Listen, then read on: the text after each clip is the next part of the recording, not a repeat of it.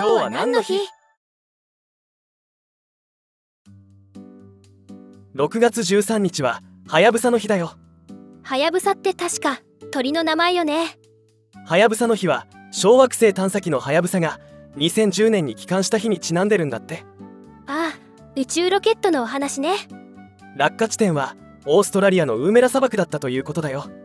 満天の星々に埋め尽くされた夜空の中に小さな光る点となって現れたってなんだかロマンチックね。はやぶさ本体は満月の倍くらいのまばゆい光を放ちながら2度大きく爆発して45秒ほどで南十字星の方角に消えていったそうだよ。それでは落下といっても燃え尽きてしまったってこと？本体から切り離されたカプセルが降りてきたそうだよ。予想落下地点にピタリとね。それはすごい。2592日7年間地球と小惑星の間を60億キロ飛行したんだってそれはお疲れ様って思わず言ってしまう瞬間だったわね。はやぶさが持ち帰ったサンプルを分析して小惑星糸川の様子を分析することができたということだよ。この JAXA のサイトにはやぶさ2のことが載ってるわね。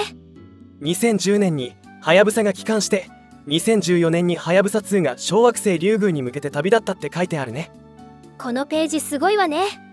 はやぶさ2が今どこを飛んでいるかをリアルタイムで伝え続けているのね1101001001000えー、っと地球から2億8000万キロ離れたところを飛んでる。ぐっと身近な存在に感じるね。星や宇宙に思いを馳せると小さなことでくよくよしてることが忘れられそう。今日はいいみょうがの日だよ。もう小さなことを。今日のおすすめの曲はこちら。